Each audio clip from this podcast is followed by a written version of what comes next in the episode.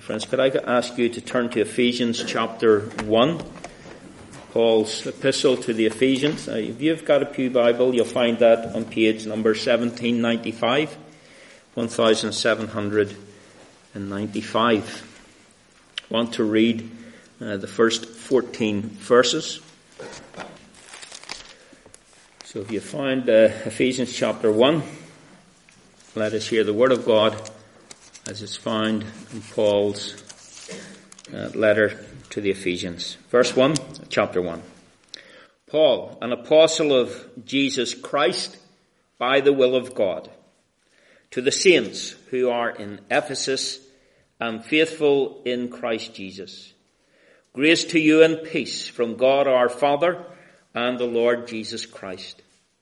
Blessed be the God and Father of our Lord Jesus Christ who has blessed us with every spiritual blessing in the heavenly places in Christ, just as he chose us in him before the foundation of the world, that we should be holy and without blame before him in love, having predestined us to adoption as sons by Jesus Christ to himself, according to the good pleasure of his will, to the praise of the glory of his grace, by which he made us accepted in the beloved.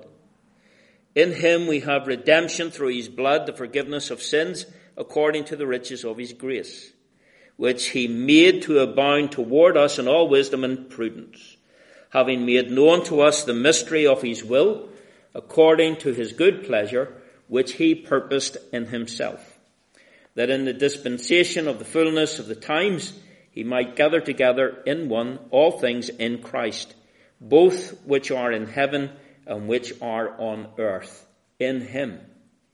In him also we have obtained an inheritance, being predestined according to the purpose of him who works all things according to the counsel of his will, that we who first trusted in Christ should be to the praise of his glory. In him you also trusted after you heard the word of truth, the gospel of your salvation, in whom also having believed, you were sealed with the Holy Spirit of promise, who is the guarantee of our inheritance until the redemption of the purchased possession to the praise of his glory. Amen. So reads uh, God's word. Put a little marker in your Bibles.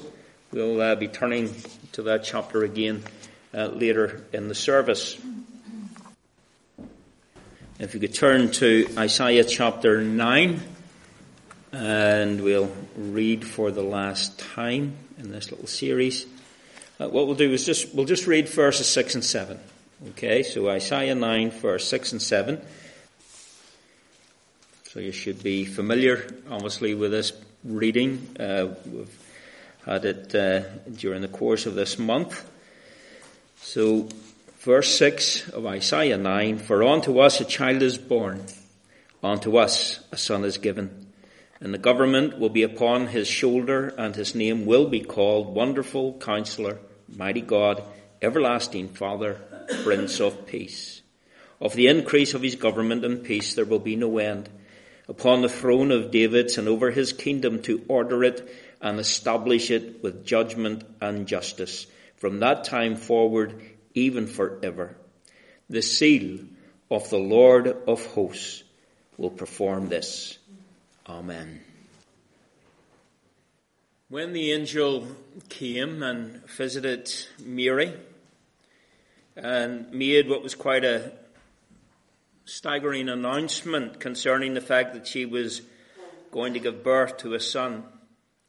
That his name would be Jesus. Concerning the fact that he would be great. He would be called the Son of the Most High. That he would reign on the throne of his father David over the house of Jacob forever. Mary displays her humility, her honesty, her practical female intuition by answering what, with what might have been the obvious question, how can this be? How will this be? How is it possible, Mr. Angel?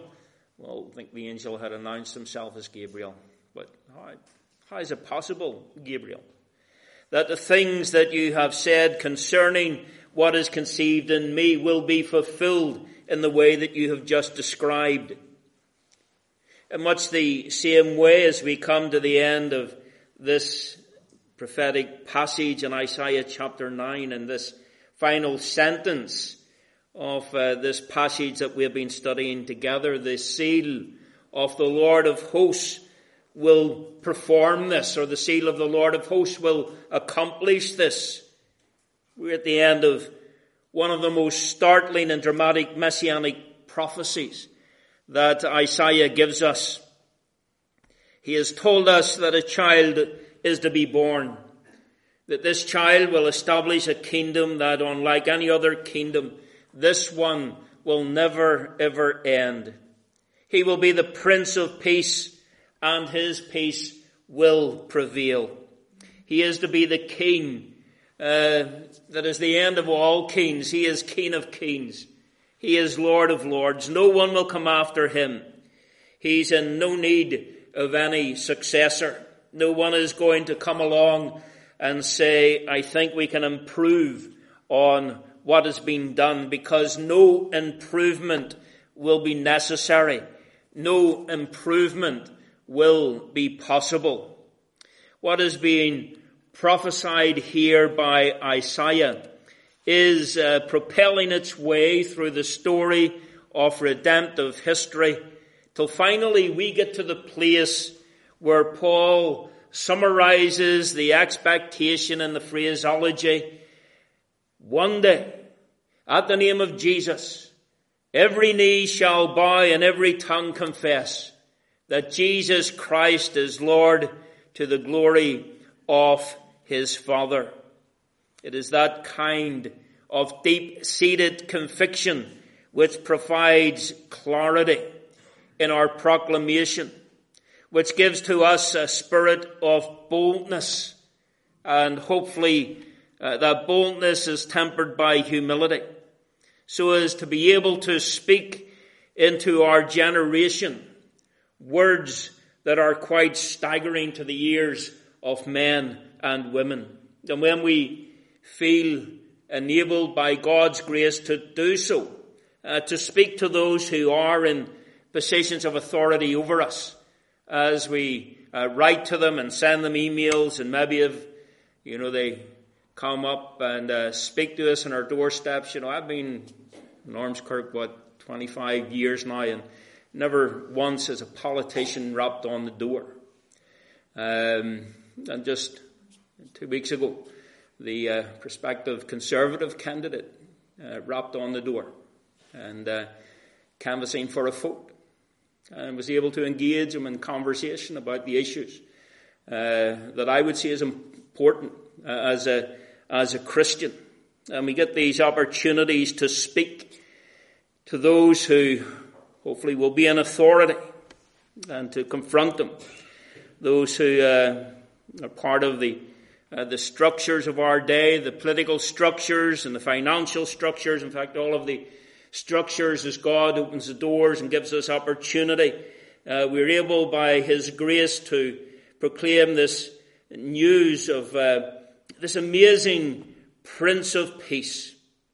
And then we find that we stand when we do that. Uh, we actually find ourselves standing on the the shoe in the same shoes or standing on the shoulders of those who have gone before us. Uh, we are not the first generation to uh, attempt to influence and challenge those in positions of power and authority. You know, when John Calvin wrote his Institutes of the Christian Religion back in the 16th century, he wrote to uh, King, the King of France, uh, Francis I. This is in 1536 and he provided uh, King Francis with a copy of this theological classic that he had written. And he wrote to Francis I as follows. He says, Your duty, most serene prince, is not to shut your ears or mind against a cause involving such mighty interests as these And then Calvin outlines the mighty interests. How the glory of God is to be maintained on the earth. How the truth of God is to preserve its dignity. How the kingdom of Christ is to continue among us compact and secure. The cause is worthy of your ear, he writes to Francis. Worthy of your investigation, worthy of your throne. The characteristics of a true sovereign is to announce that in the administration of his kingdom, he is a minister of God. He who does not make his reign subservient to the divine glory acts not the part of a king, but a robber. And so we need to be much in prayer for our present king because he is playing the part of a robber. In spite of what he said during the course of his uh, coronation uh, earlier this year, you know, the man and his uh, statements um, in that COP28, wasn't it? His opening speech was nothing more than a pantheistic rambling. You know, that, that's his God.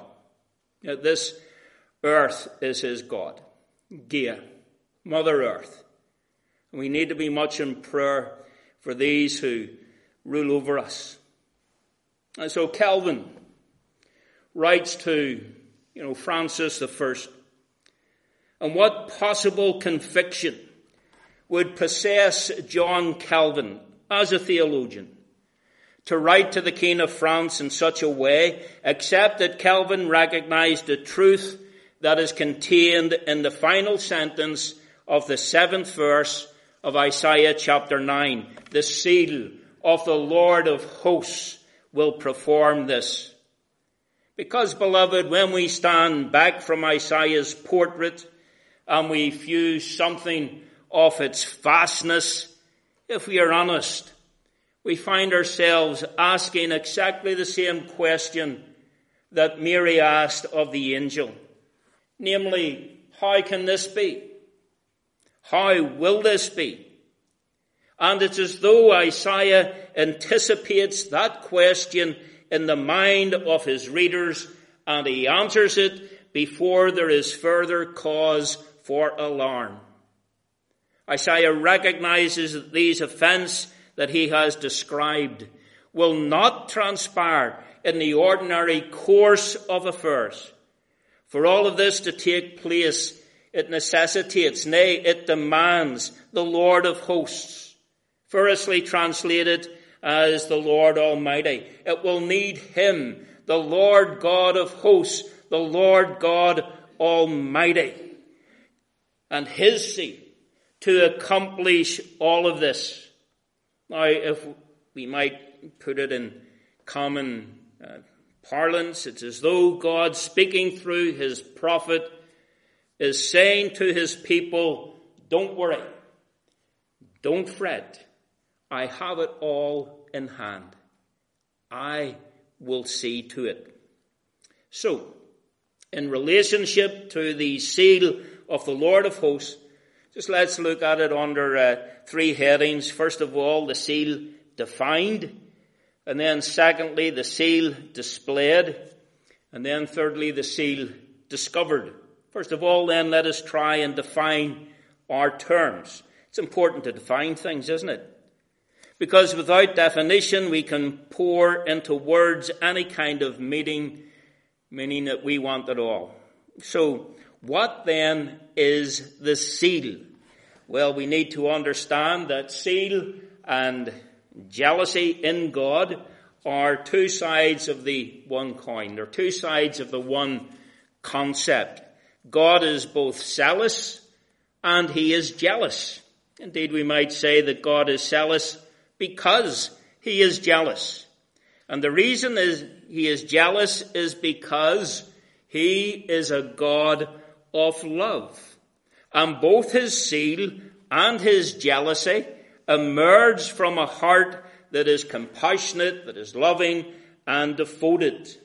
The kind of love is a love that will, this kind of love is a love that will brook, uh, brook uh, no, no rivals. And it's a love that is provoked by disloyalty. Now, we will immediately go wrong if we start to think of this jealousy in terms of our human pettiness. You know, the kind of envy that resents what another has and you want it just because you don't have it. Well, nothing could be further from uh, that form of jealousy which is revealed here. The jealousy of God, the zeal of God, is that which displays a desire to protect and to provide for those who are the objects of His love. You and me, if we are His children. If we want to argue, uh, provide an example rather from the lesser to the greater, or try to bring it down to descend to our level, if you like, in order to get a picture of what I'm referencing here. Uh, we might think in terms of the unwillingness of a wife to share her husband's affection uh, with another. It, it couldn't possibly be a mark of fidelity or monogamy to be prepared to share the affections of your spouse with someone else. You know, any wife or husband worth their salt wants to guard zealously and jealously the affection of the one who has become the object of their love. And there's no surprise in that, is there? It's a corrupt and unstable mind. It's an immoral posture that deviates uh, from that in any dimension at all. And again, going from the lesser to the greater by way of an example, perhaps we could uh, explain it by the protective love of a father for his daughter, who, who protects with a zeal and a right jealousy the honor of his daughter in every place uh, and amongst all people. You know, this is my daughter. You don't speak to her like that. This is my daughter. You do not treat her like that.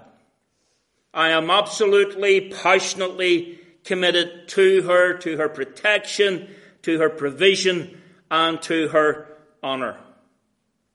And so you see, friends, through those examples, how every father worthy of the word father understands that.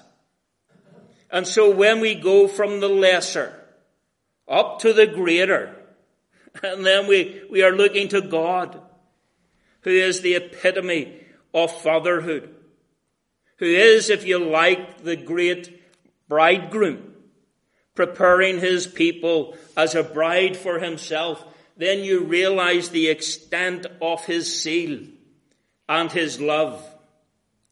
And he is zealous for his own honor and for his own glory. And that's because he is God. The reason that so many have trouble with the idea that God protects his own honor and glory and provides for it is because man wants to be God. Man wants to take the place of God. But there is only one God. And that is why we say, you know, the catechism, the chief end of man, uh, is to glorify God and to enjoy Him forever. Now, it is in this realm that zeal is a component of true love and certainly a component of God's covenant love because God loves unreservedly. God loves those who are the objects of his affection. And he is zealous in his provision and protection of those who are his children. He is jealous in the way in which he guards them, because ultimately, through them, he gets glory to his name and he is concerned ultimately about his own glory. And so, having attempted to define the terms, let's go on and see how this is displayed. How should we view this being displayed? Well, let me suggest to you in two simple ways. First of all, that we see the zeal of God of hosts displayed in God's plan, or in God's purpose, or in God's will. We can use those words interchangeably. The zeal of the Lord of hosts displayed in his plan, or in his will.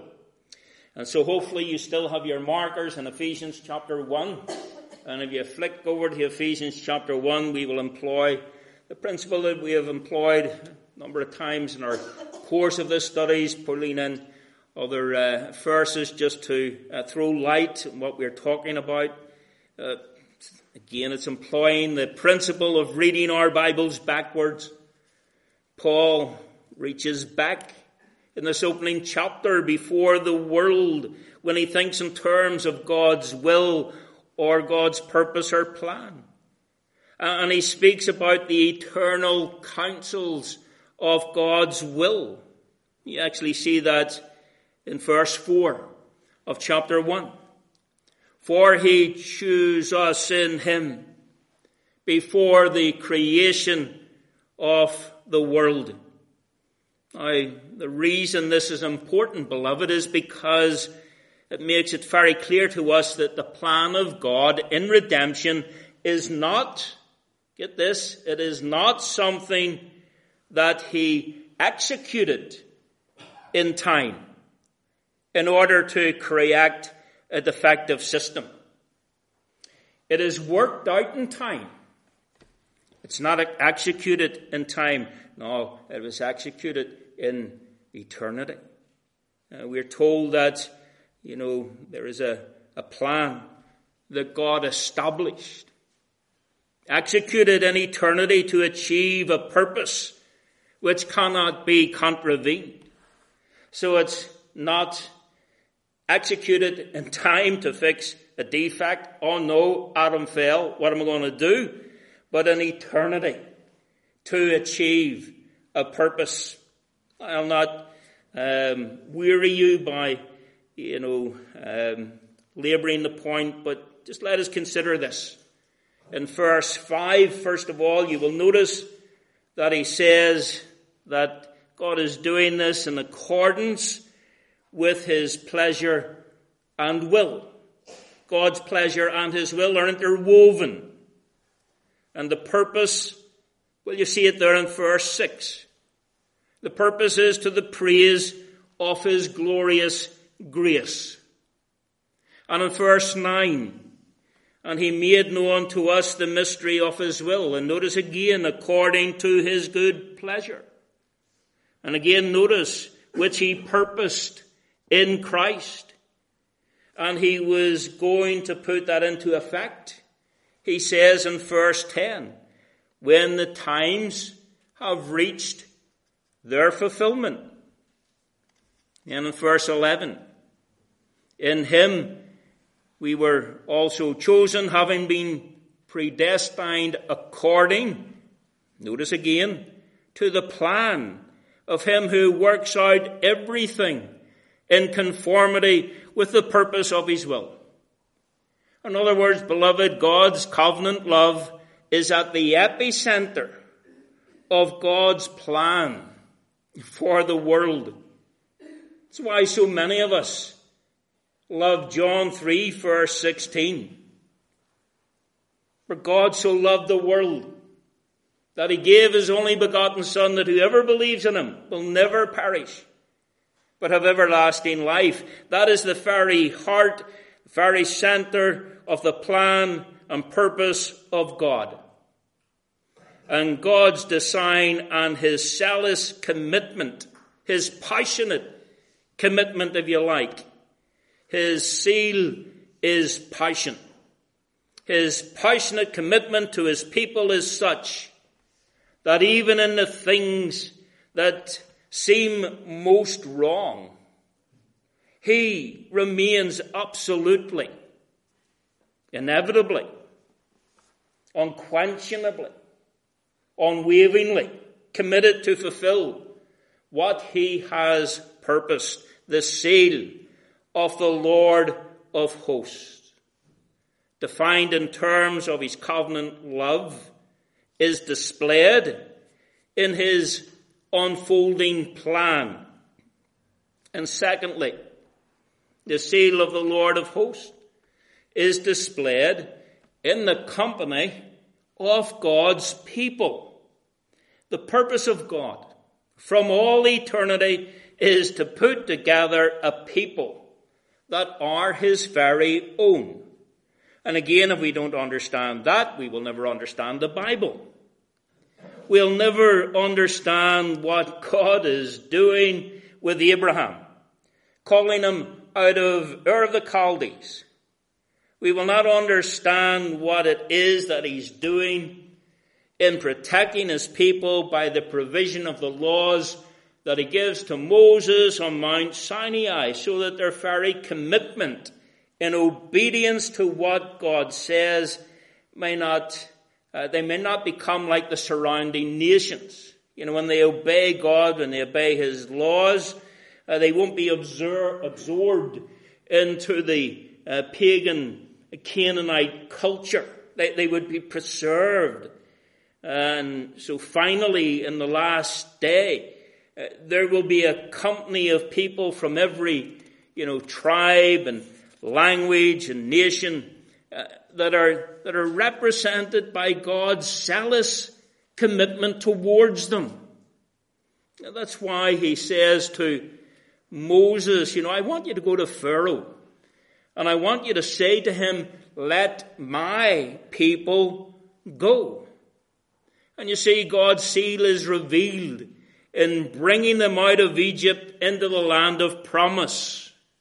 His zeal is revealed in the miracles that he performs so that they might go by protection, you know, of a cloud by day and a fiery cloud pillar by night, so that they might eat according to God's provision in all those 40 years in the wilderness, so that they might drink as a result of all that he has given to them.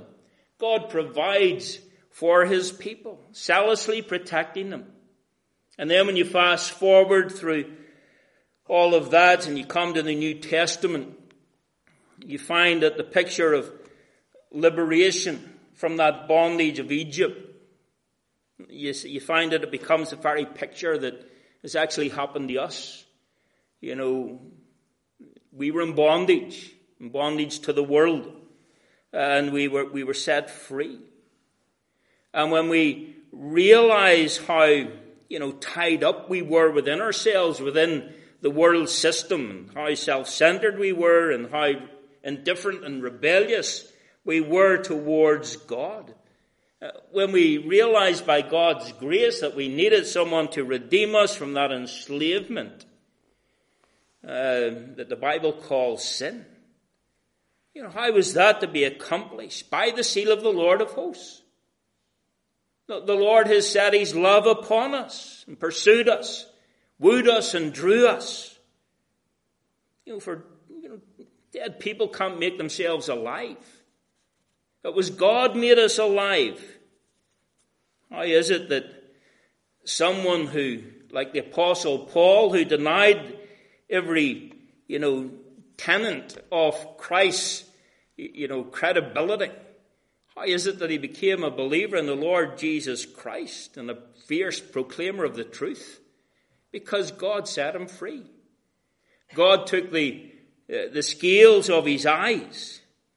The Lord, the zeal of the Lord of hosts performed this. And God's commitment to his people is such that he makes their cause his own. That's why he provides for them. That's why he protects them. Someone may say, well, he doesn't seem to have rescued us from all our foes. You know, some people get a diagnosis that they didn't expect or the diagnosis that they didn't want.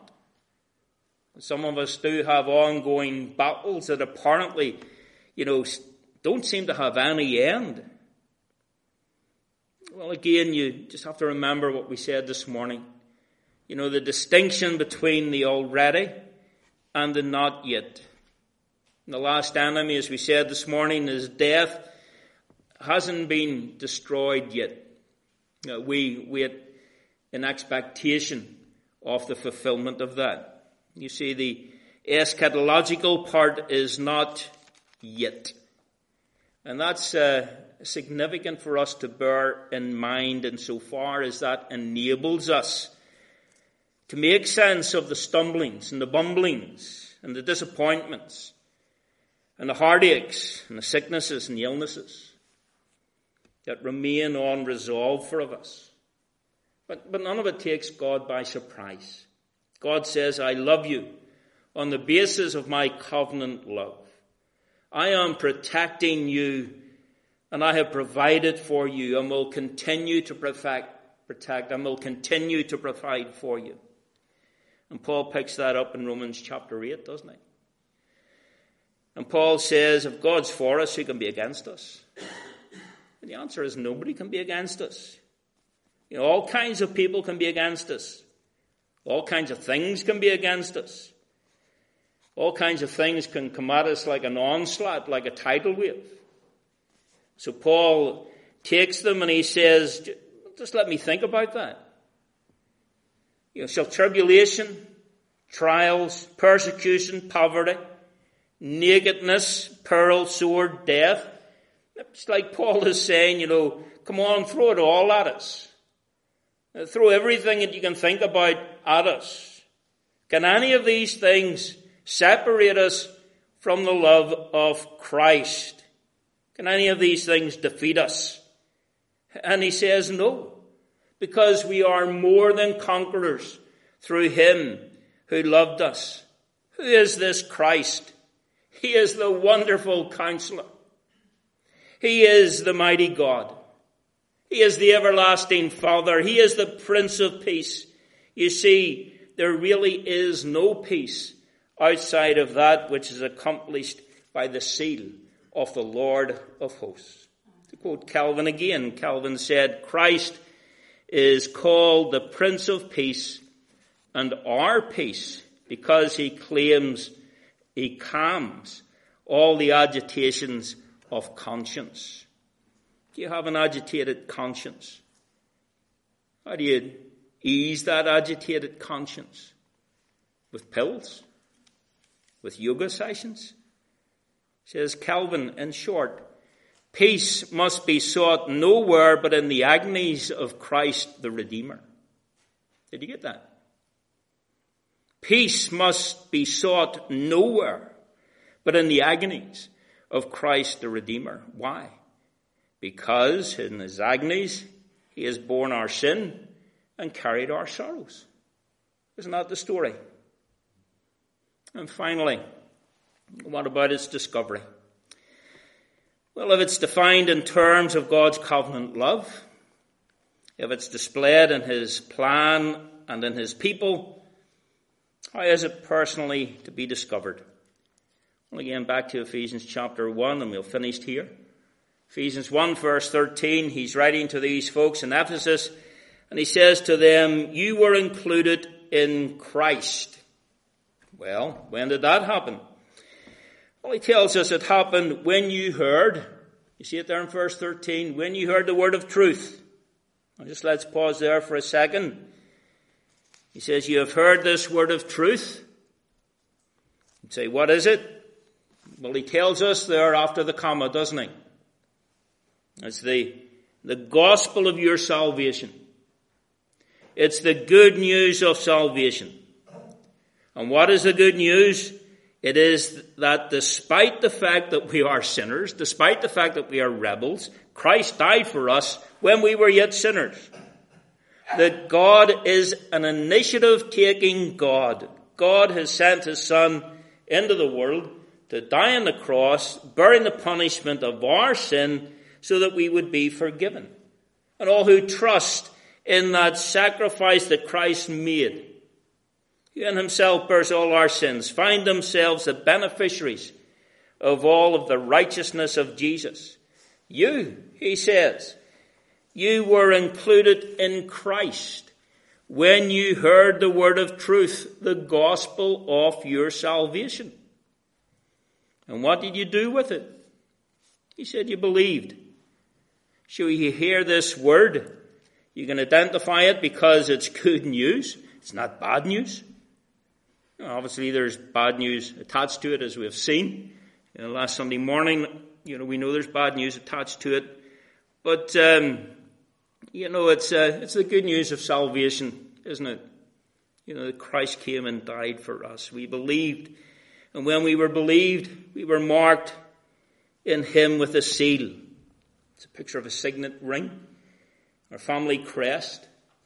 And God takes the family crest, He takes, if you like, uh, your name, and He takes a sheet of paper, and your name's on it at the top, and He stamps it with the seal, with the with a signet ring and he says, She's mine.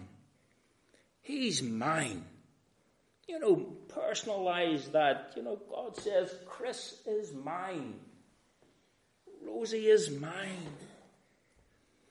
And he says, I will never let you go. You were dead. You were lost in trespasses and sins. You had no hope whatsoever. But you came to Christ. And it's in Christ you have the hope. You heard it. You believed it. He says, rest your life, your destiny in the strength of it. It's what it means to be a believer, isn't it? You trust in, you trust in Christ. You know, beloved, when you are in Christ, you are ontologically related to everybody else who is in Christ. You can't be out of Christ. You're in Him. Therefore, like it or lump it, you are stuck with all these people who are also in Christ. You know, you can't choose your, your family members, isn't that right? Well, you can't choose your spiritual family members either. And uh, if God has brought you uh, into this wonderful household of faith. He says, You live together in peace and harmony with one another and bear my light before you. You know, if I were uh, to bring yourselves up here, you, you, you who are Christians, and give you uh, two minutes to explain what, what it was that uh, brought you to Christ, and you just had to sum it all up, I'm sure you would sum it up no better than saying, well, it was the zeal of the Lord of hosts accomplished this. You know, God pursued me. God brought me into his family. God did it. It's all, all the glory to him. Well, that brings us to the end of this little series.